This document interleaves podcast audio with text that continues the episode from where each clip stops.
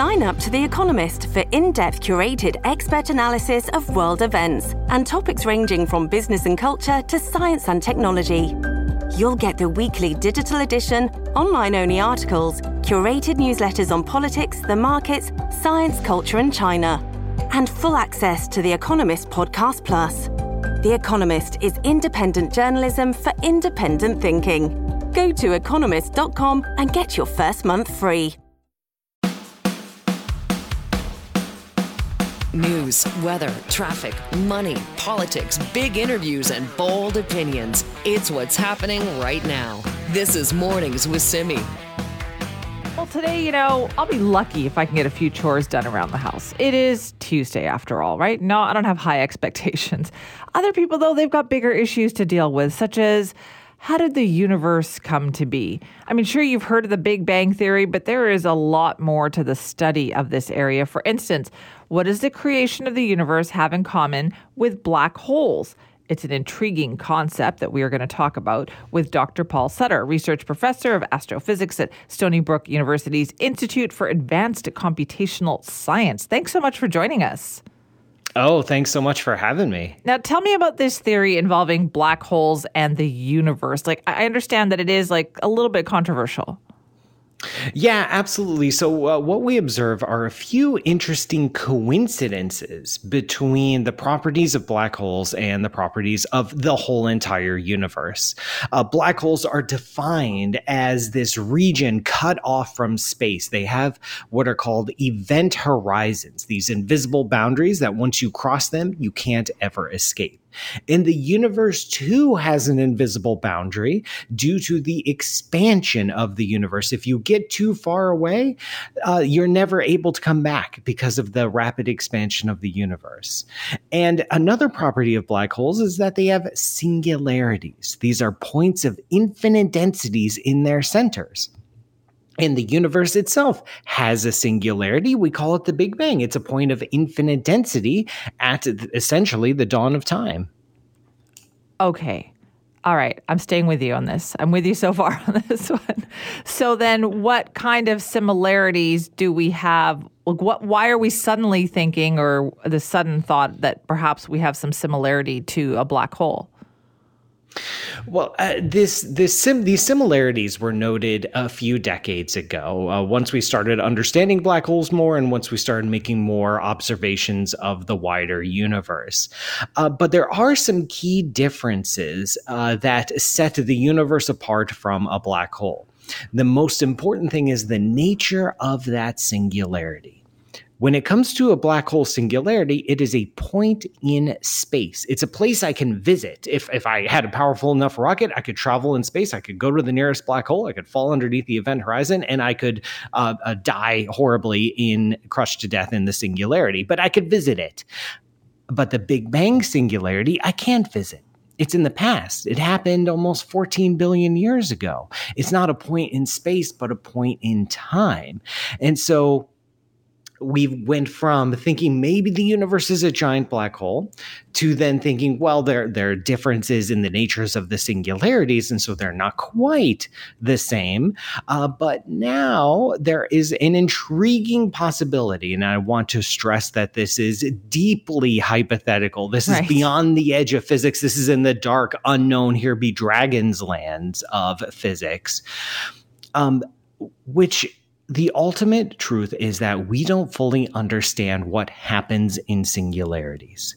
We do not have a physical theory that is fully capable of describing what happens at those enormous densities, enormous pressures, at those such tiny scales. We don't. We, we have no description of what actually happens. And so there are some ideas floating around that maybe the black hole singularity where physics gets so crazy maybe physics gets so crazy that it can be serve as the nucleation point for brand new universes.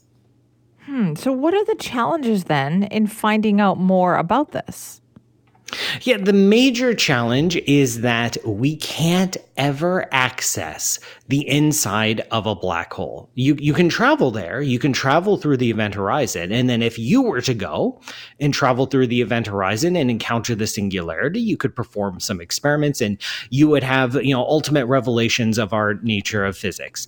But the problem is you wouldn't be able to tell anyone about it because nothing can escape a black hole. So you can't share your knowledge with the wider universe from the outside, black holes are the ultimate safe. So we cannot crack them. We cannot get inside.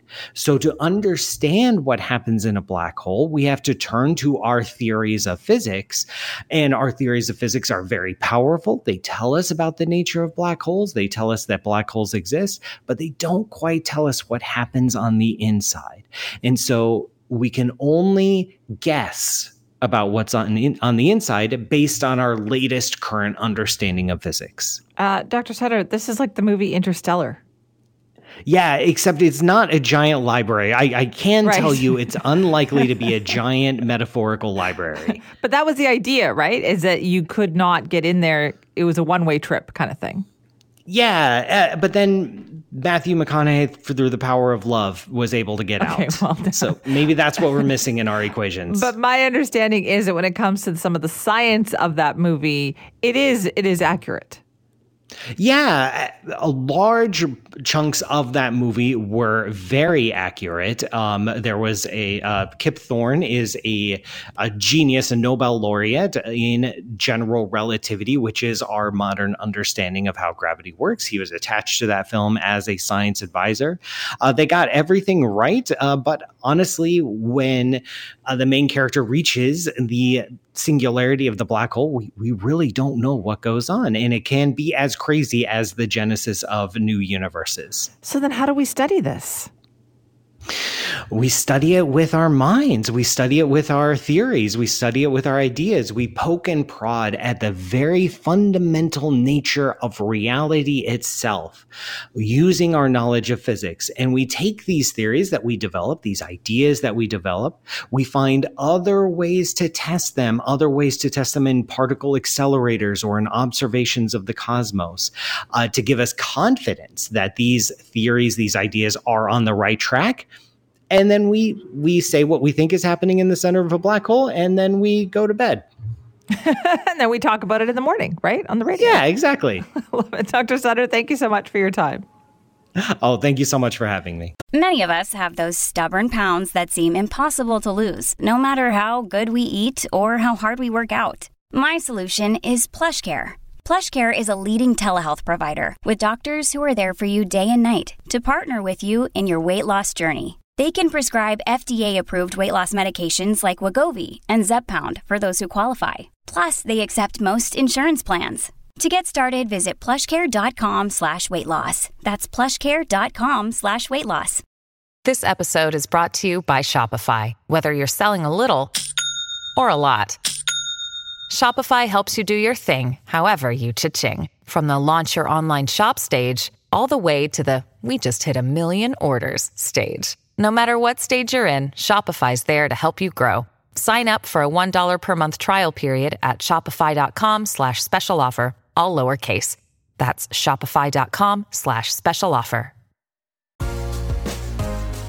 This is Mornings with Simi. Hey, let's check in with our Scott Shantz this morning. Scott, I'm having a bit of a dilemma. Oh, okay. Tell me about your dilemma. I, first of all, I know we're going to talk about the Canucks. I absolutely want to talk about the sure. Canucks with you because I love talking sports with you. You're the only person here who wants to talk sports with me. I sure do, yeah. Great. We'll do that in a moment. I'm having a bit of a fashion dilemma right now. Okay. I just asked the people that we work with a question about whether or not there's a particular item that I should buy. Okay. And um, was given the distinct impression by one of them, not the other, that I am too old for said item. Okay, I I don't when even know. When do we begin to determine that perhaps we are we've aged out of a certain fashion trend. That's what I'm struggling with. Yeah, I think okay, so I don't need, not knowing what the item is, I think because it's you, Simi, and I know that you are not the type of person who's going to wear um and the th- the difference here is I wouldn't even call these things a trend. One of the things that are like silly that like kid like teenagers wear. I don't.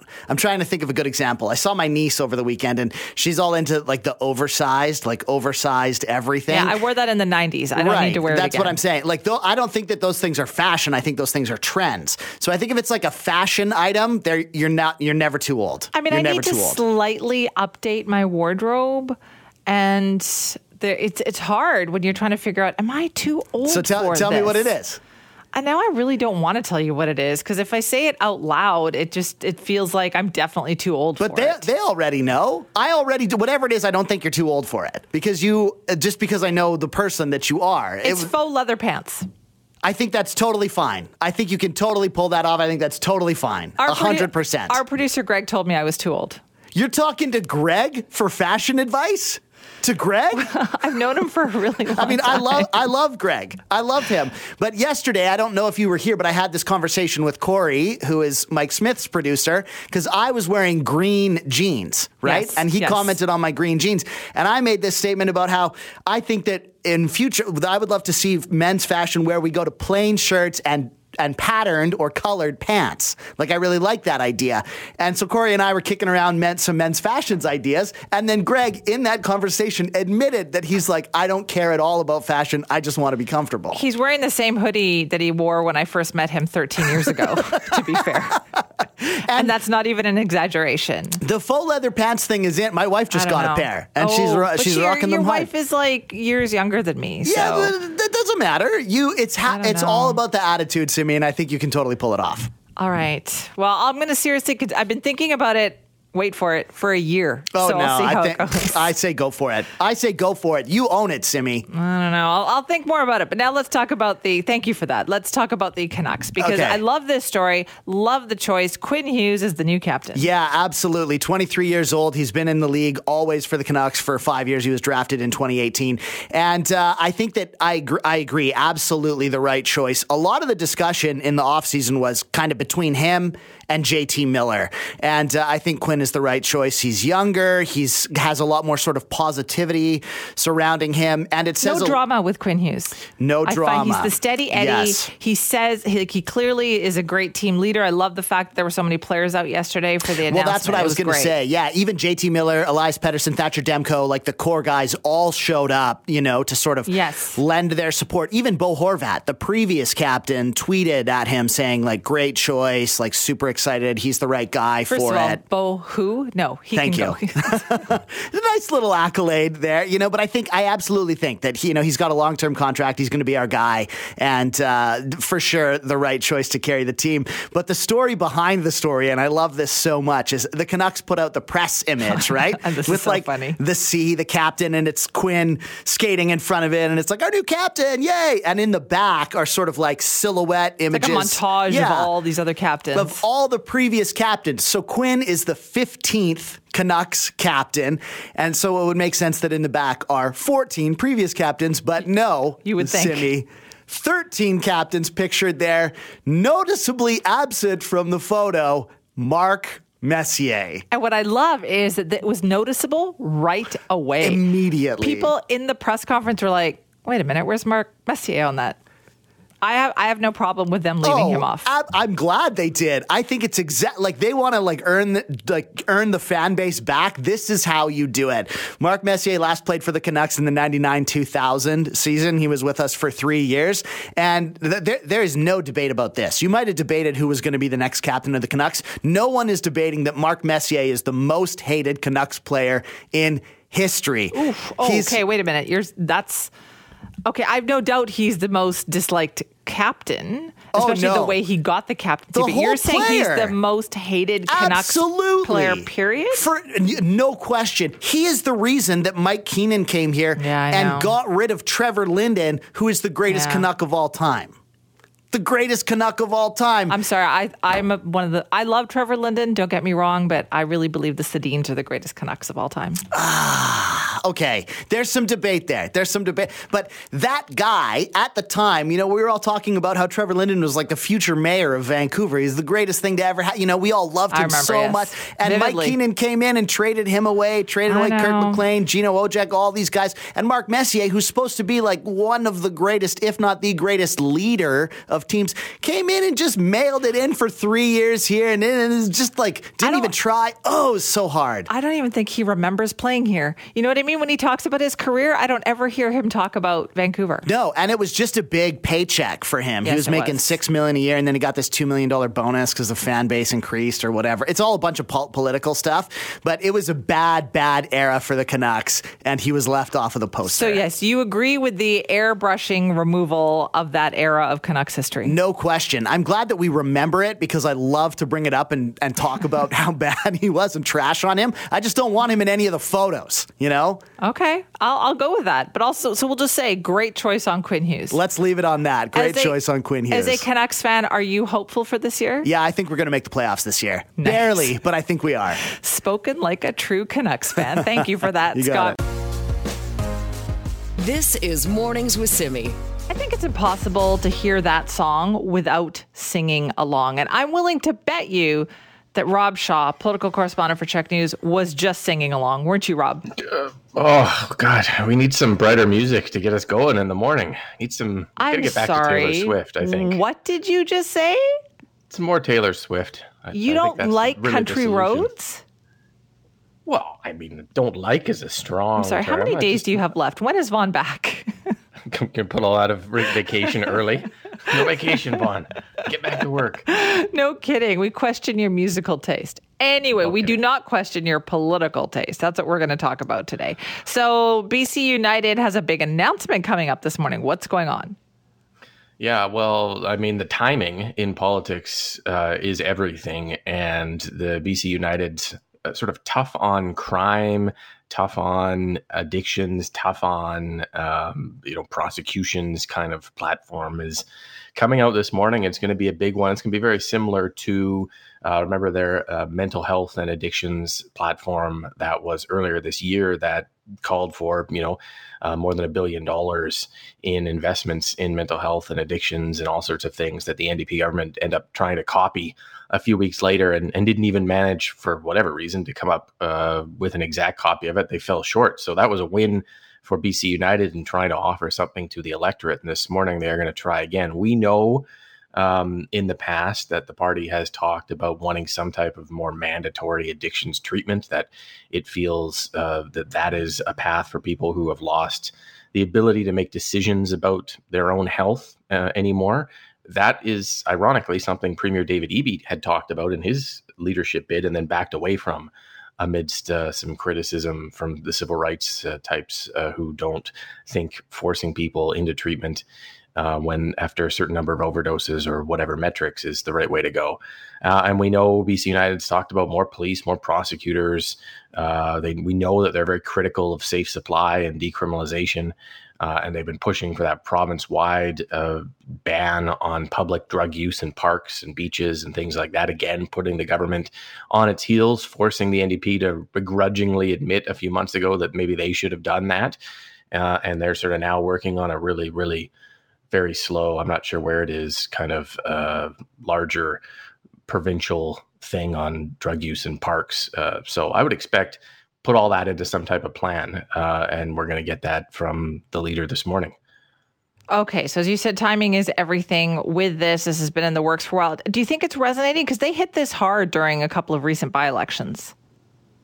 Yeah, the by-elections results would indicate it, it's not resonating. Although um, you know those were ridings where they're a bit unique. Vancouver, Mount Pleasant, uh, running on a sort of tough on crime agenda in uh, a long time NDP stronghold that is far more uh, about New Democrat kind of treatment values and and uh, progressive values than than what the BC United Party was offering. But I do think you know with everyone discussing the stabbings uh, that occurred uh, on Sunday at the Chinatown Festival and the the case of the accused in in that who uh, was out on a day pass, uh, who killed his 16 year old daughter in 2006 while living in Kitimat, who then got out for escorted community access, who then allegedly stabbed a friend while in a psychotic state while, while on an unsupervised visit, and then has got into all sorts of incidents with other police departments, according to Vancouver police, and then is back out again, uh, allegedly stabbing people. That is going to give BC United this morning an opportunity to say this revolving door system is nonsense. And this government hasn't done a good enough job cracking down on it. Now, the government will say, well, it's very complicated. You've got, you know, Ottawa and the criminal code and judges and bail. And, but those kind of answers um, only go so far. You know, people don't really want to often receive a laundry list of the reasons you can't fix something they um, they look eventually for solutions on why you can. And so I think there's an opportunity for BC United this morning. Timing just happening to be what it is uh, to really drive that message home, uh, and we will see what Kevin Falcon does with that, and we'll see what David Eby does with it because he's up in Surrey um, this morning talking about a hospital plan again, um, and he's going to get questions about this. And his his response in the past on these kind of revolving door things is, well, it's Ottawa's fault. Right. Um, and that hasn't been changed yet. So hmm. I'm not sure how long he's going to keep um, that line or what he's going to do in response. All right, we are back talking with Rob Shaw, political correspondent for CHEK News, about a couple of announcements coming our way today. One from the BC United Opposition Party, and then one from the NDP government. These, these seem an awful lot like either election or pre election announcements, Rob. Yeah, well, especially in Surrey, where this government needs to focus its attentions to try and kind of hold that strong, uh, you know, block of votes that it has in in that area of the of the Lower Mainland. Look, like at this point, 13 months away from the election, the opposition is going to be looking to kind of sharpen its teeth on what it's offering the electorate because we know from polls that people don't really seem to be following the BC Liberal to BC United name change. It confuses them. So the way to cut through that fog is to make big, big promises on things people will remember. And the the United Party is counting this morning on this tough on crime plan to kind of cut through that fog, so that maybe people who don't pay attention to a lot of politics will pick up on the radio this afternoon or on the newscast tonight one of the promises and it will stick with them. They'll go, oh, yeah, who was the one who was promising to do whatever? Uh, and that is a double edged sword. It's a great tactic for an opposition, but it's also a year before an election, a chance for your opponents, the governing NDP, to steal your ideas. And this party already has stolen some ideas. That's part of politics, that's how it works. Uh, and then try to take credit for doing them. And so, you know, you have to balance those two things out in politics. Uh, and you have to try and get people's attention, but not come up with such good ideas that you that the government steals them and does them. But we will see a lot of that over the next year. All the big markers of of things that happen will become election promises as the opposition, uh, BC United try to lock in that platform to to get a bit of public attention. Right, and also I'm sure you know a lot of people just they don't pay attention necessarily to what's mm-hmm. going on with politics unless there is an election. A lot of people kind of lock in when an election campaign actually gets underway.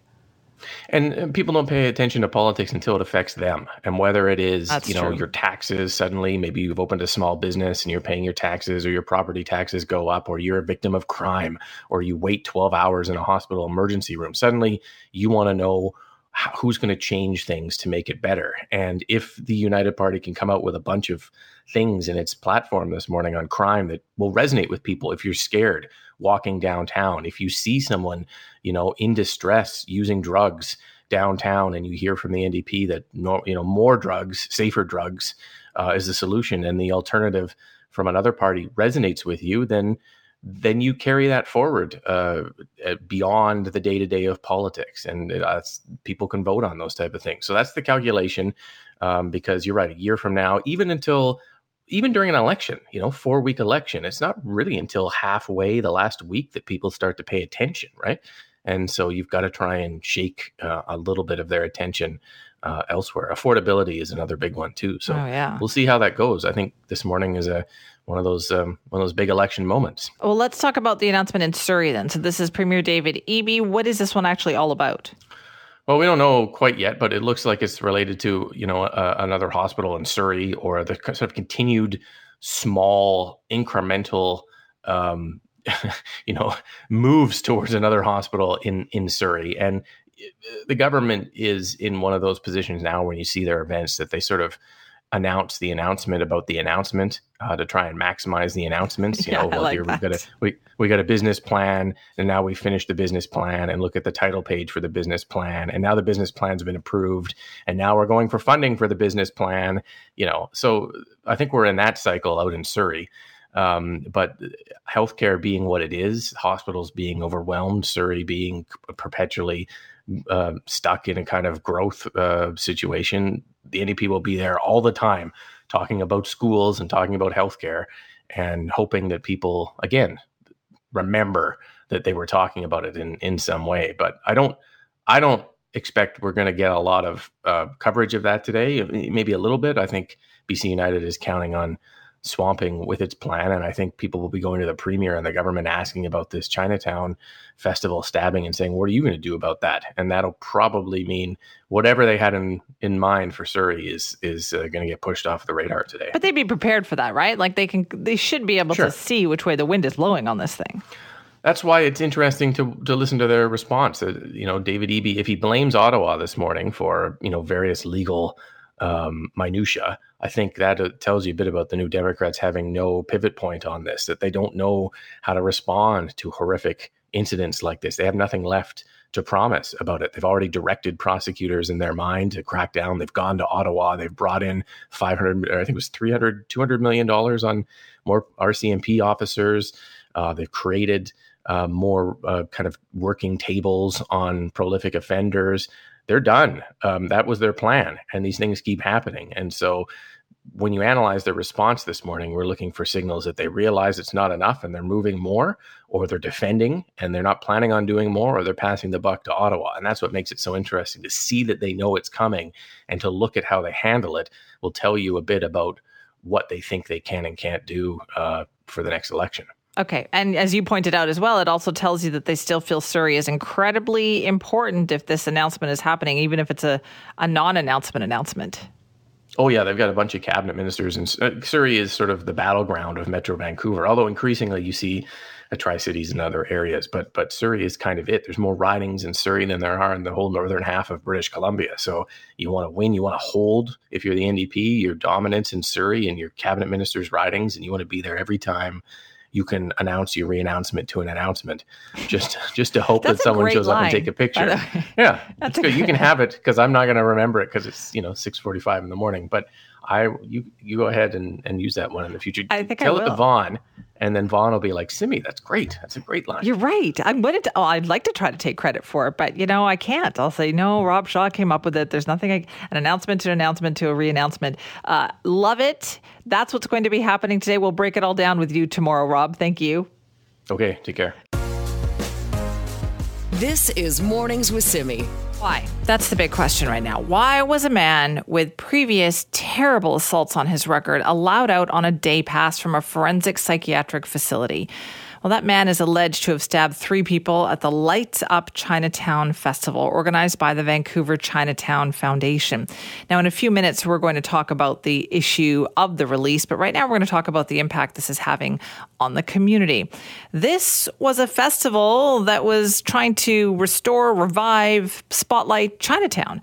I mean, two days outdoors with live performances, food trucks, family activities in a neighborhood that really needs that boost these days. Now, yesterday, Vancouver Mayor Ken Sim spoke with Jazz Johal and had this to say. It was an incredible celebration. It was so great to see. And then you have the incident where three innocent bystanders are violently assaulted. It, it's heartbreaking and uh, the trauma. I can only imagine how significant it will be for a long time. And not just with them, but the community. That is Vancouver Mayor Ken Sim talking about the horrible situation that unfolded in Chinatown night before last. And for the community, it is devastating. Our next guest was actually on stage performing when these violent assaults happened. Kristina Lao is an artist advocate from Hong Kong who joins us now. Kristina, thank you for being here. Hi, good morning, Joe San. Nice to be here. Now, tell me about your performance here. I wanted to start with that too, because it was important for you to be at this festival, wasn't it? It really was, Simi. It meant so much to me to be invited. Um, I spend half of my time in a lot of advocacy work, and I produce festivals as well myself. So knowing the Chinatown community um, and being in and around that area has been really important to me from years, um, ever since I moved from Hong Kong and uh, most recently from London. And so, did you feel like this festival was Im- important for the community, that it was making a difference? Absolutely. I think what a lot of people forget is that uh, there are two days that you see, and then there's there's years of work um, and that happen. So bringing together and tying together a community culminates in those two days. But all of the work and all of the collaboration between businesses, getting together kind of the food trucks and the musical performances, um, it really is a tapestry of, of community members that make this happen. So the audience gets to enjoy these two days of really vibrant celebration. Um, but it's a year round, it's a year round thing, and it's um, Light Up Chinatown's been on my mind and in my heart for since it started last year. What was the crowd like on Sunday when you were performing? the crowd was amazing. I think um, I've played a lot of shows now in my life, and uh, it, they were they were very fixated. I think I would have to say that you know it's fine. It was a closing show, which is like a great honor, um, and uh, and I, there were people dancing. Uh, there were all ages. People were having a great time. People were kind of there were some people towards the back that were wandering around and having good conversation. You know, moving. It was it was perfect. And did you notice at some point that that something was wrong? Not at all. Um, the, I think that was the thing that actually um, I wanted to highlight as being as being quite disturbing is that um, from I'm not sure exactly when other people started discovering what was going on, but we were tearing down. We were kind of packing up the stage, um, and people were dancing right next to the main stage. Um, apparently, when it happened, so I only noticed when uh, first responders, when VPD and first first responders were already there. Um, and I looked up, uh, and someone had people had actually come up to the stage to inform us because the crowd seemed to kind of go away, and you would think that's natural. It's the end of the show. We closed Chinatown, um, the Light Up Chinatown Festival, and so it was a, it was it it was very jarring because you just looked up um, and and and saw that people were being treated, and I had no idea that that's what had happened to those those three poor people. Oh, and when so you were told about that, how did that how did that make you feel? Um, it's I have to take a deep breath. It's hard to say. When, firstly, there are a lot of community organizers in that space, um, and so there, for me, there were a lot of people that I knew. Um, so my, you know, my mother was there, um, and so immediately my thought goes straight to where, where is, where is the, perpetrator? Where is, how do I keep everyone safe? Where do I put, where do I put people? Um, because people had come specifically to see the show. And so for me, it was kind of a safety thing, making sure that all the people that I knew were here were around me. Um, and then it was making sure that the people were being cared for, which they, they, they were. Thankfully, there was you know response within minutes. Um, what I have found since, um, I put a post on my Instagram. My, you know, I checked in with my band. Um, it it it keeps uh, coming up uh, through you. And I think the body does hold trauma. Um, and I can't begin to imagine how the people are feeling, you know, in their physical healing and recovery that were attacked. Um, and I also want to hold that space for the community members that have now come away and have thoughts and feelings that um, they might that might feel like imposterous because you kind of think, well, I'm not the person that got attacked. I don't I don't know how to feel. Um, it's a very, very jarring thing, and that's my personal opinion. But, yeah. Do, do you think mm. the community is resilient, as you pointed out? Do you, do you think they will bounce back from this? I absolutely. I mean, bouncing back is a hard. I I don't love that phrase because we we need to move through it. Um, and I think bouncing back is yes, ultimately what what they would do. I would I will hopefully be a very big part of that. Um, when things like this happen, it can be really divisive, and we can have moments where we point fingers and we try and solve any one problem instead of a complex series of problems. The same way as we think a festival might be one day, and it's and it's a year in the making. Um, I think the thing that I love about this community, and having been uh, having performed and produced shows all around Chinatown, is that the people who come and frequent that space really, really invest and we need for people to want to do that. It's really easy to step away in fear and say, I'm just going to go somewhere else or I'm just going to do something else. But this is living history, and the Chinatown Foundation and the people that have come together to produce this event, it's really important to know that we have to move through these things as we move through our lives. It's not about well, what do I do to solve this problem in this in this particular space. The problem is that these occurrences happen in shared spaces, and this is one of those shared spaces. So it's up to us to see how we can how we can come together, how we can hold each other, how we can let music and, and arts and performance and and and literally being with each other, how we can gather together to make this um, something that we can heal from. Well, Kristina, well put. Thank you so much for joining us this morning. Thanks so much for having me, Simi. We appreciate that. Kristina Lao is an artist advocate from Hong Kong who was on stage at the festival uh, when the attacks happened. And I know the big question so many people have is why? This is Mornings with Simi. Let's continue this conversation this morning about public safety and what happened in Chinatown on Sunday night. We now know that Blair Evan Donnelly, a 64 year old man, has been charged with three counts of aggravated assault. We also know, according to the VPD, that Donnelly was on a day pass from Colony Farm in Coquitlam, where he had been confined for the past 15 years. He had been found not criminally responsible in the stabbing death of his 16 year old daughter. Obviously, this has led to so many questions, the biggest being how. How was someone with that kind of record allowed out on a day pass?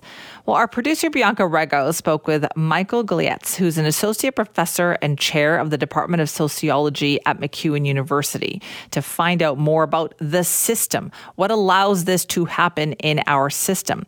First and foremost, she asked him what determines who is and isn't criminally, criminally responsible for a crime. And here's what he said. They have to have committed the act and they they have to have had a guilty mind. So if both of those elements are there, a person is said to be criminally responsible. Now, if a person raises the mental disorder defense, they are claiming that yes, they may have done the act, committed the act, but their mental disorder interfered with the other element, the guilty mind. So in those cases, and they're very rare, very, very rare. But in those cases, a person, the judge or the jury, finds the person not criminally responsible on account of mental disorder. Essentially, what the court is saying is this person is not guilty for reasons of insanity. So, how do you prove that? Well, that's that's again for for the lawyers to determine in court. So, you know, one side, you know, the crown prosecutor might say, "Well, you committed the act, you planned it, you know, Whereas the other side, the defense might say, well, but the person's mental disorder impaired that, that ability to form the guilty mind, right? They, they acted because they were under some delusion or some mistaken belief or something like that. But ultimately, it's up to the judge or jury to determine whether that person had not only the guilty act, but the guilty mind. I just feel like considering the whole thing is kind of left up to a judge and or a jury, it's all pretty subjective and it depends on who is telling the story and whether or not their story is believable in the court of law. In some cases, a fraction of 1%, the judge or jury uh, determines the person's mental disorder interfered with the ability to form a guilty mind. Now, this is where it gets a little bit confusing. So, having a mental disorder isn't enough to be found not criminally responsible on account of mental disorder. It's where that mental disorder impairs the person's ability to form a guilty mind. Technically, under law, you could raise the mental disorder defense with any mental disorder, but I think it would be, uh, you know, it's it's the more serious mental disorders that you know are successful with the mental disorder defense. I completely understand that and I sympathize with that, but if someone was caught in the act like they were 100% hands down guilty of committing said act, why would they be exempt from the same punishment as someone who committed the same act but was unable to meet the qualifications of the mental disorder plea? Again, they're not guilty, so you, you can't put a not guilty person in jail, but they are referred to, it's called the Board of Review. And each province has their own Board of Review. And they will make one of three decisions. The first decision is they can absolutely discharge this person. The second possible choice is the person can be discharged to the community, but subject to certain conditions. So they might have to report to a psychiatric clinic. They might have other conditions like, you know, stay 500 meters away from the victim. And then the third possible choice is the person, the NCR person, can be detained in the custody of a hospital.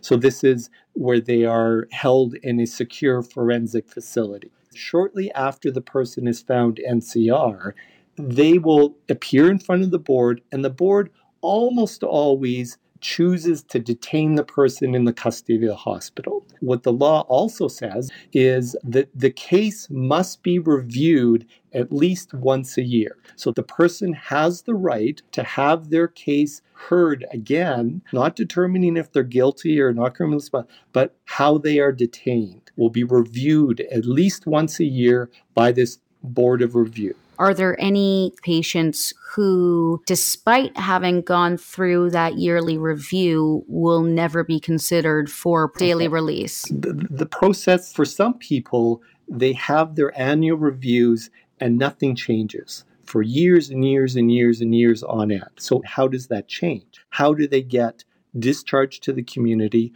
or eventually the absolute discharge where they are you know have no conditions on them well or whether that, or not there's a possibility that they never will be able to get either yeah, of those and, and for some people they never will you know i think most people found ncr are eventually discharged to the community but not everybody is granted an absolute discharge. Some people stay in the system for decades and may never be granted an absolute discharge.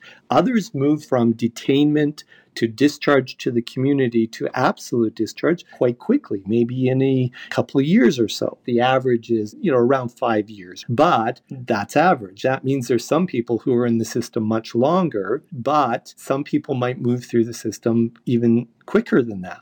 There is an opportunity for the person to be granted an absolute discharge, but there's not a guarantee that they will be granted absolute discharge. They have to show that they've become more responsible. They have to show that their risk level is dropping. So when they first come into the system, they are potentially higher risk. But over time, as the psychiatric team gets to know them better, as these individuals show that they are lower risk or taking more responsibility for their own care. You know, maybe that might mean taking their medications, showing they're compliant with the psychiatric team. Those conditions on them lessen. So the next step is usually okay, we will discharge to the community and see how they do in the community. And some people might move to absolute discharge quite quickly Okay, so that's Michael Gulayets, who's an associate professor and chair of the Department of Sociology at MacEwan University, speaking with our producer Bianca Rego about the process by which people are found not criminally responsible and then what happens to them afterwards. And we'll talk more about this. This is Mornings with Simi.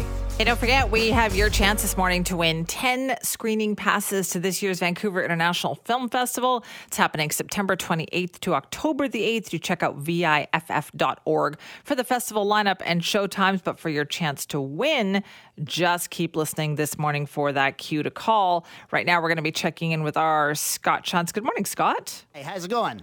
It's going. Okay, fantastic. It's Tuesday. It's yeah, Tuesday, right? It is. Tuesday is supposed to be the hardest day of the week. Are you aware of that?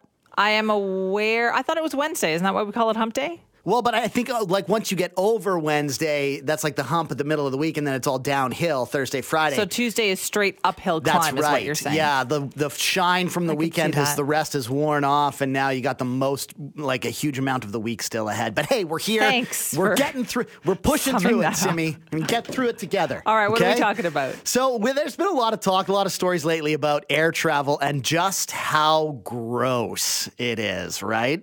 It really is. Yeah, we've had like the vomit story. There was another story south of the border. It seems like, like especially since COVID, right? Everybody gets on an airplane and just pulls out the like Sani wipes and starts wiping everything down. It's bad. It feels particularly bad when you know people are asked to actually sit in like vomit. And I'm sure, like one of the things I talked with Claire Newell on the weekend, she said that stuff. It doesn't happen every flight, but it definitely happens every day. You know, on airlines around the world. Somewhere, that, yes. somewhere, yeah. That it's it's really gross So to find out or try to find out at least like how how accurate this is, how spot on the idea of like airlines and air travel just being like filthy dirty, I got in touch with uh, Kari Debbink. She's a virologist at John Hopkins University. She's spoken out about this in the past, and I asked her like, is it true? Are airlines as gross as we think they are? Well, I think probably different people have different perceptions of how gross, but I, I will say that you know, in most of your everyday surroundings, you have a little bit more control over the cleanliness. You know, in your house, like you kind of know what you've done and you know how often it's clean. And I feel like some of that feeling of grossness on a plane is that we don't necessarily know who's been there or if they've been sick or, you know, what's gone on and like who's cleaned it in between. So bringing things like cleansing wipes and wiping things down, like there's really nothing wrong with that. There's nothing that's going to hurt you, and you could actually be, you know, getting rid of potential pathogens like viruses that cause um, colds or the flu um, that otherwise you might be coming in contact with. So it's not a terrible idea to do something like um, bring Clorox wipes or something like that onto a plane. You you mentioned catching a cold on an airplane. I think that that's something that always happens to me every time I travel on a plane, and it's because I I feel like whether how how much truth there is to this or not, I don't actually know because I'm not an airplane official or anything. But you know, you hear that they recycle the air, and we're in this like sealed space where everyone is breathing the same air, and it feels like I'm more likely to pick up a, a scratchy throat or maybe even like a cold or a flu just from being on an airplane. Do you think there's any truth to that? Well, I mean, airplanes are environments where you are in close proximity with a lot of people. And so if there are sick people in your close proximity, then, you know, it's a pro- probably a pretty decent chance that you might come into contact with that pathogen. Now, airlines, you know, you, yeah, it's a sealed area. However, like once the plane's in flight, the air filtration system is pretty good. It's really when you're kind of grounded in that initial, like, you know, people getting on the plane, taxiing, like, you know, people deplaning. That's when you are less likely to have like the air filtration system like working super well. So there are definitely times that are more risky for transmission of something like a respiratory pathogen but it's actually not just breathing in the air. So something like a cold, like um, colds are caused by several different viruses, including one called adenovirus. And adenovirus is pretty stable on surfaces. So like let's say a little kid has a cold and like, you know, kids don't really have great hygiene most of the time and they, you know, wipe their nose, touch the, you know, touch the um, tray table or the armrest and that virus gets transferred. The next person that comes on may have like no idea that that kid, you know, was sick or they, you know, touched these objects and got virus on them, and then they, you know, touch their tray table. Then they're like eating food or like, you know, wiping their their face. Um, and there's a there's a there's a possibility for transmission in that way. So, you know, it's not just necessarily the air. Sometimes people are picking things up from you know the objects that are on the plane as well. Are there uh, like certain parts of an airplane or certain surfaces that are dirtier than others, or more likely to be dirtier than others? I'm not sure that I can give like a very scientific um, explanation on that. What I'll say is that there's probably places of the airplane that you're more likely to touch that could be contaminated. Like I think the tray tables, the you know the um, the armrests, you know the doors to the bathrooms, the surfaces in the bathrooms, like those are all places where like many people touch and come into contact with. So I, I would say that those are probably the places that if you are going on a plane and you want to make sure that you're wiping down places, those would be the places that I would hit Okay. And what, maybe we'll make this the last question. What can people do to sort of protect themselves or stay a little bit healthier uh, when tra- tra- traveling, when flying and traveling? Yeah, I think there's several things. Um, number one, wearing a mask. That's going to protect you against several respiratory pathogens. Um, I think if you bring in like Clorox wipes um, and you know wipe down the tray table or the armrest or you know, places that you're going to be touching that other people may have touched and may not have been cleaned properly. Um, and I'd say specifically like Clorox wipes because there are several viruses that um, are are destroyed by bleach, but not necessarily like other like alcohol and things like that. Um, another thing that you can do is wash your hands with soap and water. Um, this not only like not only does the soap like um, sometimes destroy some of the pathogens that might be there, but it's when wa- the water is like washing everything off your hands. And then also, if you you know if you don't have Clorox wipes and that that kind of thing, hand sanitizer is um, you know an okay substitution, but keeping in mind that hand sanitizer doesn't actually destroy all all viruses, especially some of those that cause the cold, um, cause colds. So just you know be aware that you know, you always want to wash with soap and water as much as possible. That's Kari Debbink. She's a virologist at Johns Hopkins University. Uh, sage advice, Simi, wash your hands. Okay, I'm very good at washing my hands, knock wood. But I, I always used to make fun of Claire Newell from Travel Best Bets because she t- always told me that she, when she gets on an airplane, the first thing she does is wipe everything Yeah. down with the Clorox Yeah, wipe. yeah. But now your guest there said that that's not a bad idea. Yeah, yeah. I mean, I Kinda guess it grossed out, to depends. like totally, it depends how how clean and safe and everything you want to be. My wife wipes down everything on the airplane. I never do. Honestly, like we both get sick about the same. Well, yeah, of course you do because you're in close contact, right, with each other. So, um, thanks for that. Now I'm just going to be paranoid even more so when I get on yeah, an airplane. just take the wipes and wash your hands. Great. You'll be Thanks. fine. Thank- everything will be fine. Everything is fine. Scott, thank you for You got that. it. This is Mornings with Simi. We've talked a lot about our public health crisis when it comes to toxic drugs and overdoses here in BC. And at the heart of that is not only toxic drugs, but a problem with opioid addiction.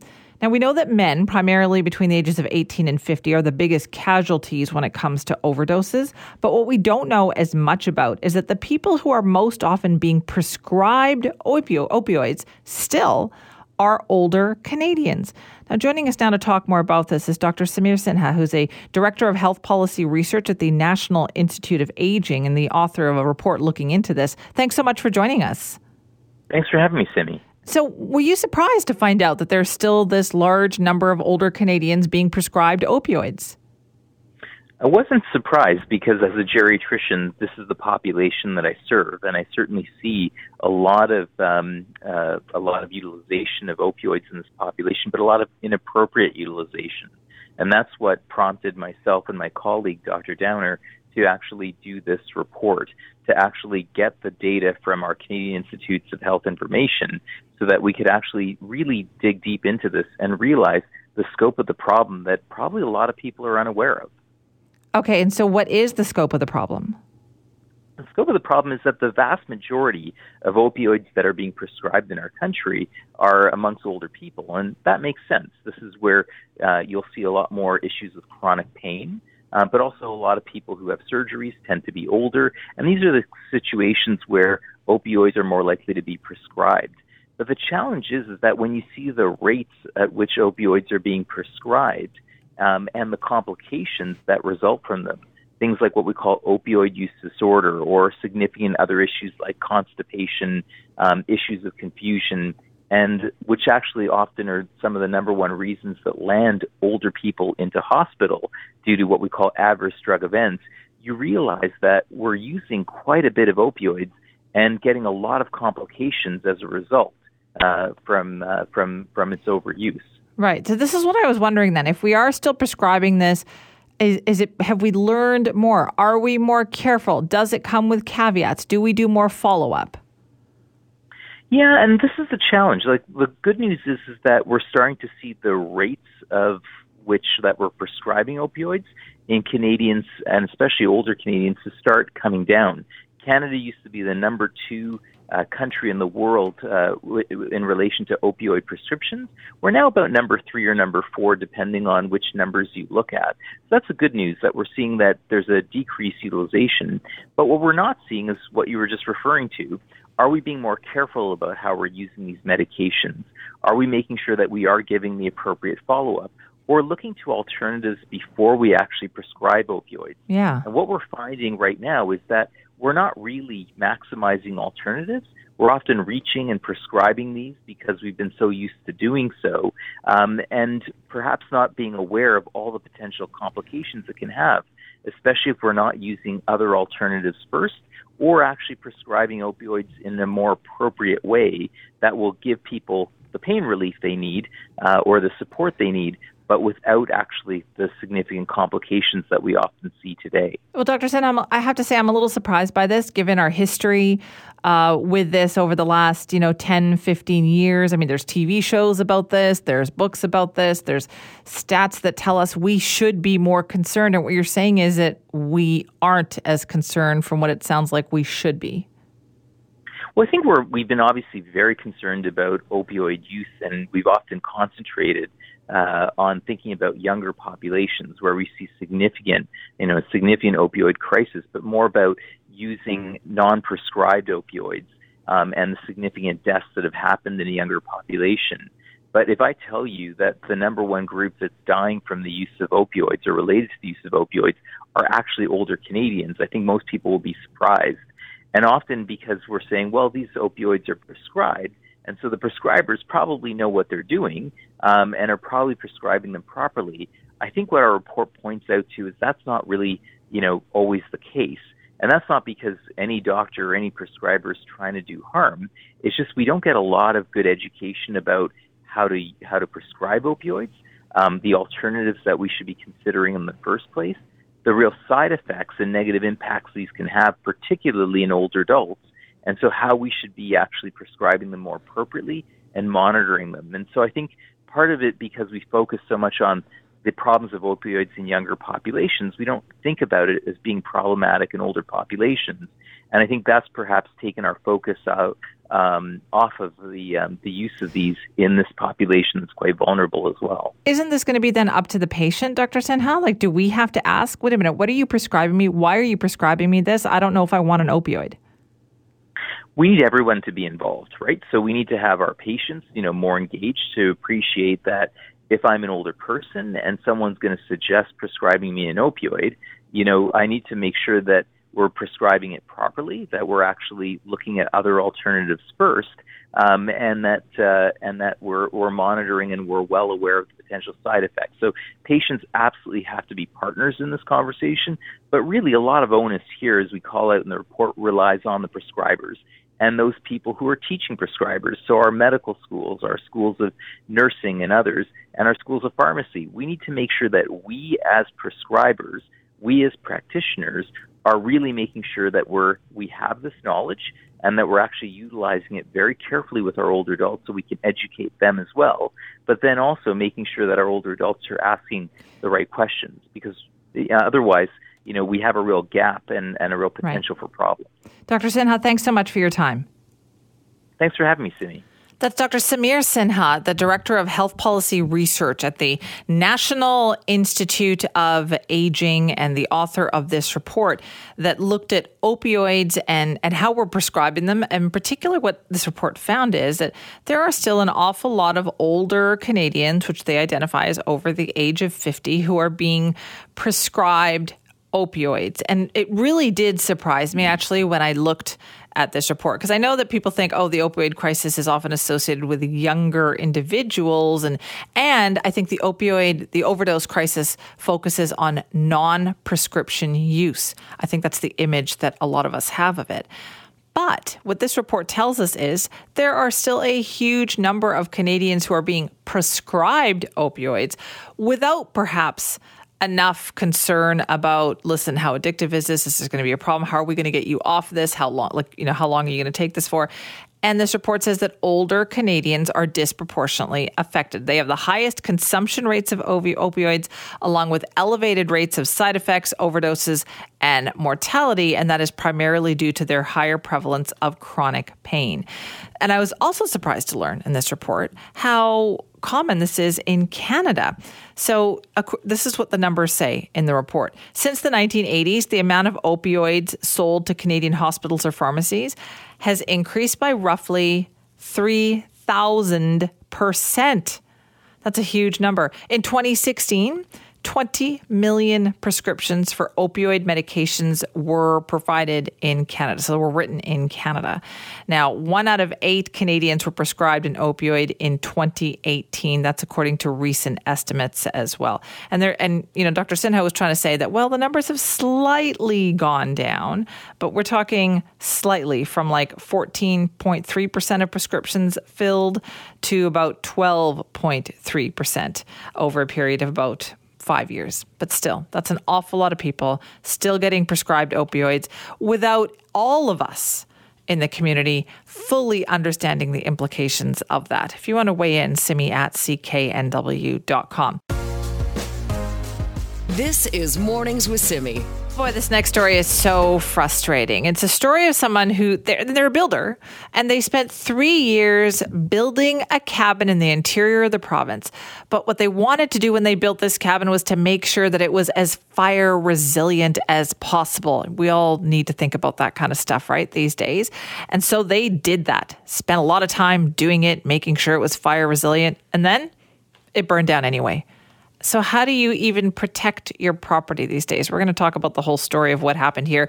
Murray Frank is with us, the owner and operator of Building It Right. Good morning, Murray. Uh, good morning, Simi. That sounds so frustrating. First off, tell me tell me about this cabin that you built. Um, well, it's actually uh, I was intended. It's our family cabin. It's a legacy that I was building for my daughter's daughters. Um, we do uh, much of the education that's provided for continuing professional development for the builders in the province of British Columbia, as uh, as, well as a lot of research. We do a lot of work with the codes. And, um, you know, it, this was my opportunity to build a, a showcase. And so not only was it built for fire resiliency, because we recognize we're at the base of Cathedral Park uh, in a forest in a beautiful part of British Columbia, but um, we'd also built it for um, true net zero performance, off grid, environmental accountability. We worked hand in hand with First Nations to ensure that uh, archaeological studies had been done and that our land use agreement reflected a, a, a sensitive use of the area. Um, and we opened the doors to the process for uh, building departments, uh, building officials, uh, builders, um, politicians, anybody uh, to come by while we were doing it and we recorded the process, and it, it's actually our most popular 20 hour education series in the province. 10% of builders in BC have uh, seen that 20 hour series. So it was one of the components, and um, I guess it wasn't enough. No, so yeah, like you did a lot. You went above and beyond.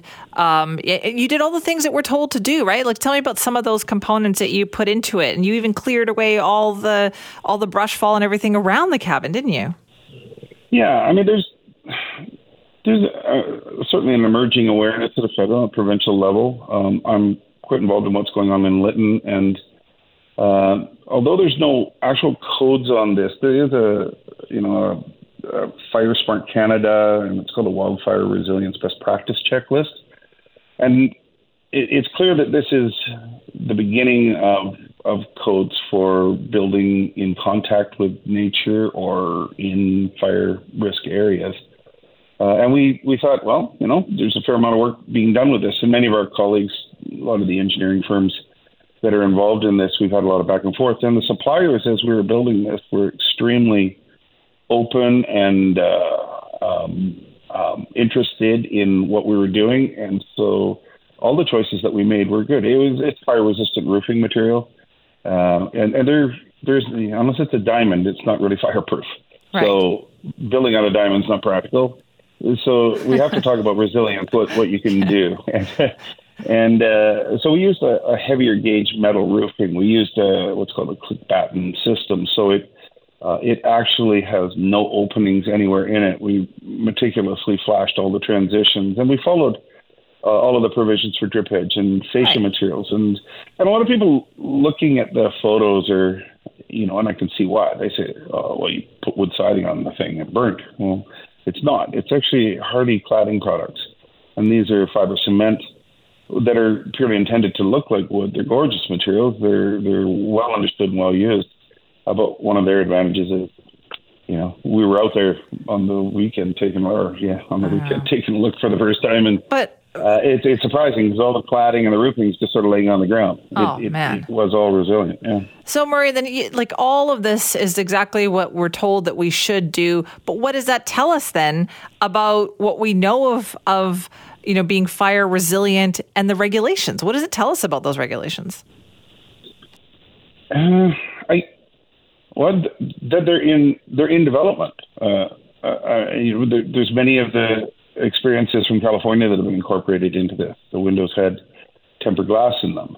Uh, we went back and forth with our window manufacturer, and and they took the time to evaluate how it sets against these different standards. But it, it's there's also a lot of information we've been gathering during the process and later that suggests the nature of wildfire may actually be changing too. There's, there's books that are written that are just coming out. There's there's a lot of innovation that's happening out there. So maybe we're at the early steps of understanding, and you know the the chances are real. I guess that the nature of a wildfire is changing. This was an interesting episode because we have cameras on the site and right. they were satellite connected.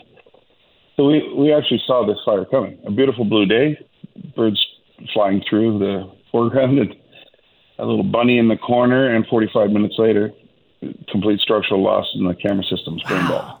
So, what would you do uh, differently, Murray? Like, are you going to do this again? And, and what would you theoretically do differently? Um, learn from it. I, this was intended to be something that we could learn from and that we could disseminate to the builders through the province, through Canada, through North America.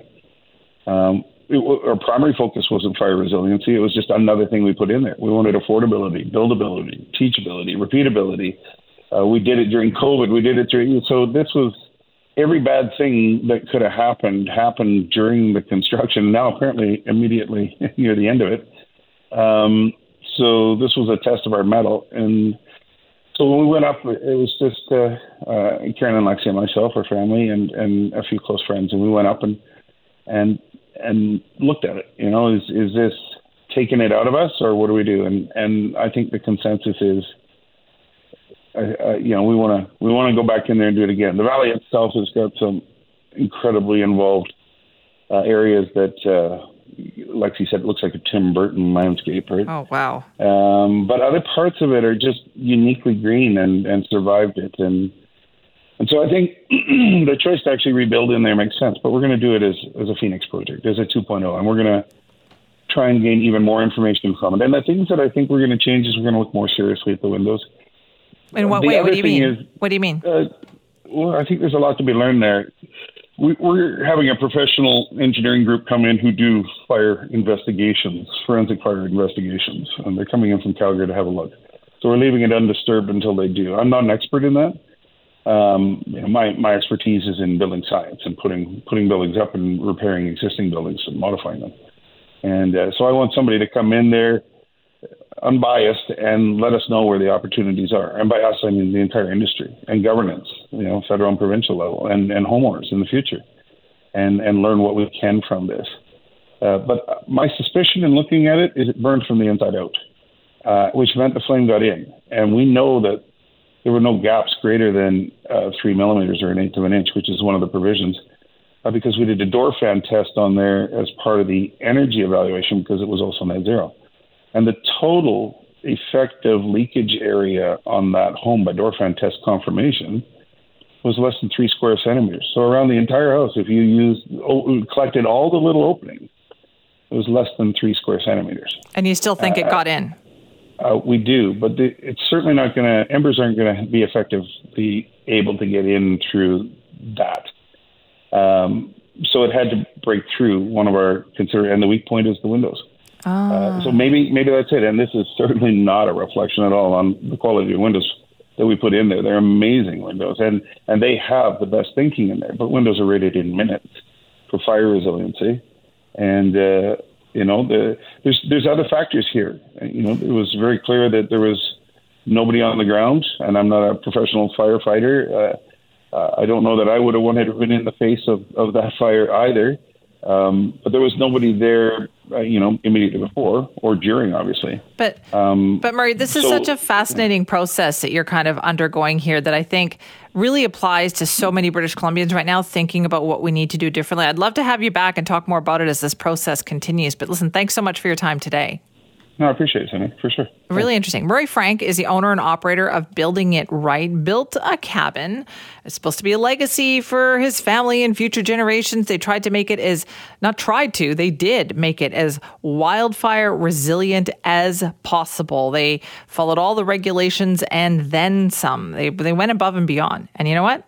It still burned down. And now they're trying to figure out why and what they can do differently. And honestly, we can all, I think, learn from that process. If you want to weigh in, me at cknw.com.